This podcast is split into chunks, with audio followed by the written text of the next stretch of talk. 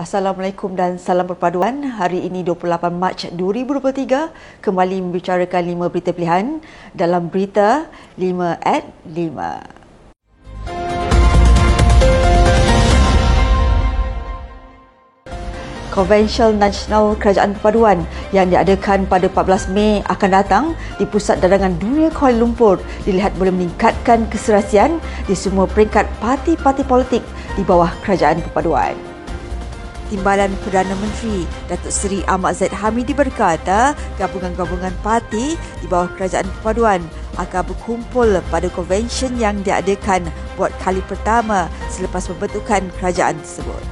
Jelasnya, walaupun Sekretariat Kerajaan Perpaduan telah mengadakan mesyuarat sebanyak dua kali, tetapi konvensyen ini akan melibatkan pimpinan pelbagai parti dari peringkat cawangan, Dewan Undangan Negeri, Bahagian, Negeri dan Nasional di peringkat negeri Pulau Pinang umpamanya pihak kepimpinan tertinggi parti akan menyerahkan kepada peringkat negeri iaitu pengerusi Pakatan Harapan Pulau Pinang Chai Kon Yu dan pengerusi Badan Pembangunan AMNO Pulau Pinang Datuk Musa Syed Fadir untuk membincangkannya.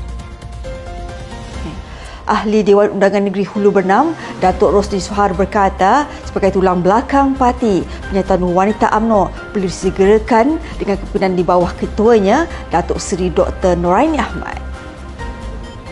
Katanya, usaha penyawatan itu amat dihargai dalam memastikan wanita AMNO terus kukuh dan bersedia mendepani cabaran menanti terutamanya persiapan menghadapi pilihan raya negeri di enam negeri dalam masa terdekat. Jelasnya, jika diimbas kembali, keberanian Datuk Seri Dr. Nurani Ahmad mengambil alih kepimpinan Ketua Wanita UMNO Malaysia selepas Tan Sri Syarizan Abdul Jalil mengundurkan diri pasca kekalahan besar UMNO pada pilihan raya umum ke-14 yang lalu bukanlah suatu tugas yang mudah. Siapapun pasti tidak akan dapat menyangkal bahawa amnah besar tersebut dipikul oleh beliau ketika UMNO tiada kuasa dan wang ringgit. Jelasnya, Datuk Seri Dr. Nuraini memiliki gaya dan corak kepimpinan yang tersendiri dan kelantangan beliau terserlah melalui pencapaian yang telah dikecapi walaupun dalam masa yang singkat dengan mendapat mandat daripada 112 wanita AMNO bahagian dalam pemilihan AMNO baru-baru ini berbanding Tan Sri Syarizad Abdul Jalil yang mendapat 77 undian wanita AMNO bahagian. Ketua UMNO Bagian Langkawi yang baharu, Datuk Muhammad Nazifuddin Najib berpandangan pemilihan UMNO 2023-2026 membuktikan bahawa akar umbi parti terbuka dalam mendukung pembaharuan bagi parti keramat ini. Jelas beliau, pemikiran tersebut wajar dimanfaatkan sebaiknya sebagai strategi parti bagi mendepani pilihan raya kelak yang menyaksikan penambahan pengundi baru. Jelasnya hampir 30% atau lebih tepat lagi 54 orang muka baharu yang terpilih sebagai ketua AMNO bahagian menunjukkan bahawa akar umbi yang menjadi tulang belakang AMNO ini mahukan perubahan dan idea-idea yang lebih realistik. Katanya beberapa isu baru terutamanya peningkatan pengundi muda yang ketiga ini secara tidak langsung mampu menjadi api dalam sekam untuk melemahkan AMNO itu sendiri.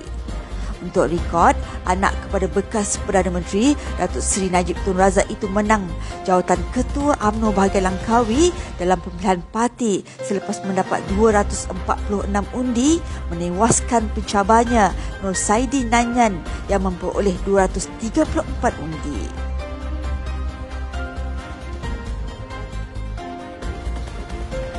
Naib Presiden AMNO yang juga ahli Parlimen Kota Tinggi Datuk Seri Muhammad Khalid Nurdin berbesar hati turun ke kawasan dalam mendekati golongan yang kurang berkemampuan. Bertepatan dengan Ramadan ini, beliau telah mengambil kesempatan dengan menyampaikan bantuan kepada golongan asnaf dan juga mangsa banjir bertempat di Balai Raya Kampung Tembiuh Kota Tinggi. Sementara itu, Bendahari AMNO merangkap Ketua AMNO Bahagian Putrajaya, Datuk Seri Dr. Tengku Adnan Tengku Mangsur membuktikan meskipun bukan bergelar ahli parlimen, beliau tetap menyantuni para penduduk Putrajaya. Hal tersebut dilaksanakan dalam program Ihya Ramadan Putrajaya yang sememangnya telah menjadi tradisi bagi AMNO bahagian terbabit sejak lebih 20 tahun yang lalu. Baginya, meraihkan kedatangan Ramadan dengan berkongsi rezeki adalah antara keutamaan beliau. Malah ianya dibuat bukan hanya kerana jawatan ahli parlimen yang pernah disandangnya sebelum ini.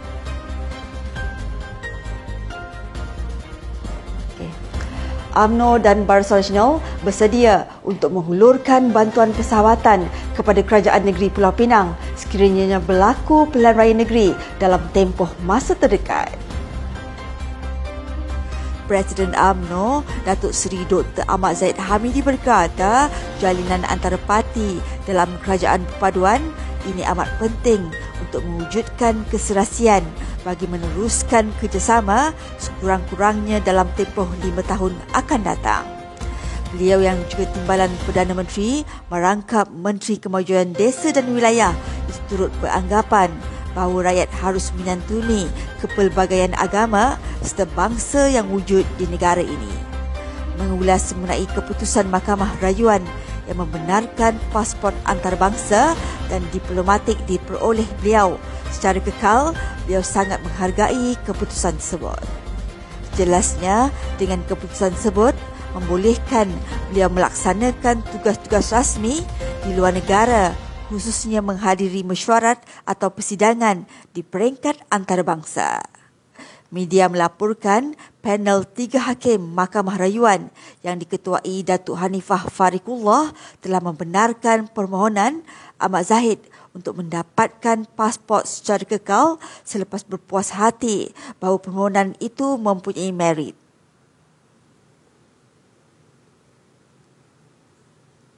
Sekian saja daripada saya Adib Ahmad. Jangan lupa temu janji kita. Isnin hingga Jumaat jam 5 petang. 5 berita pilihan hanya di Berita 5 at 5. Assalamualaikum dan salam perpaduan.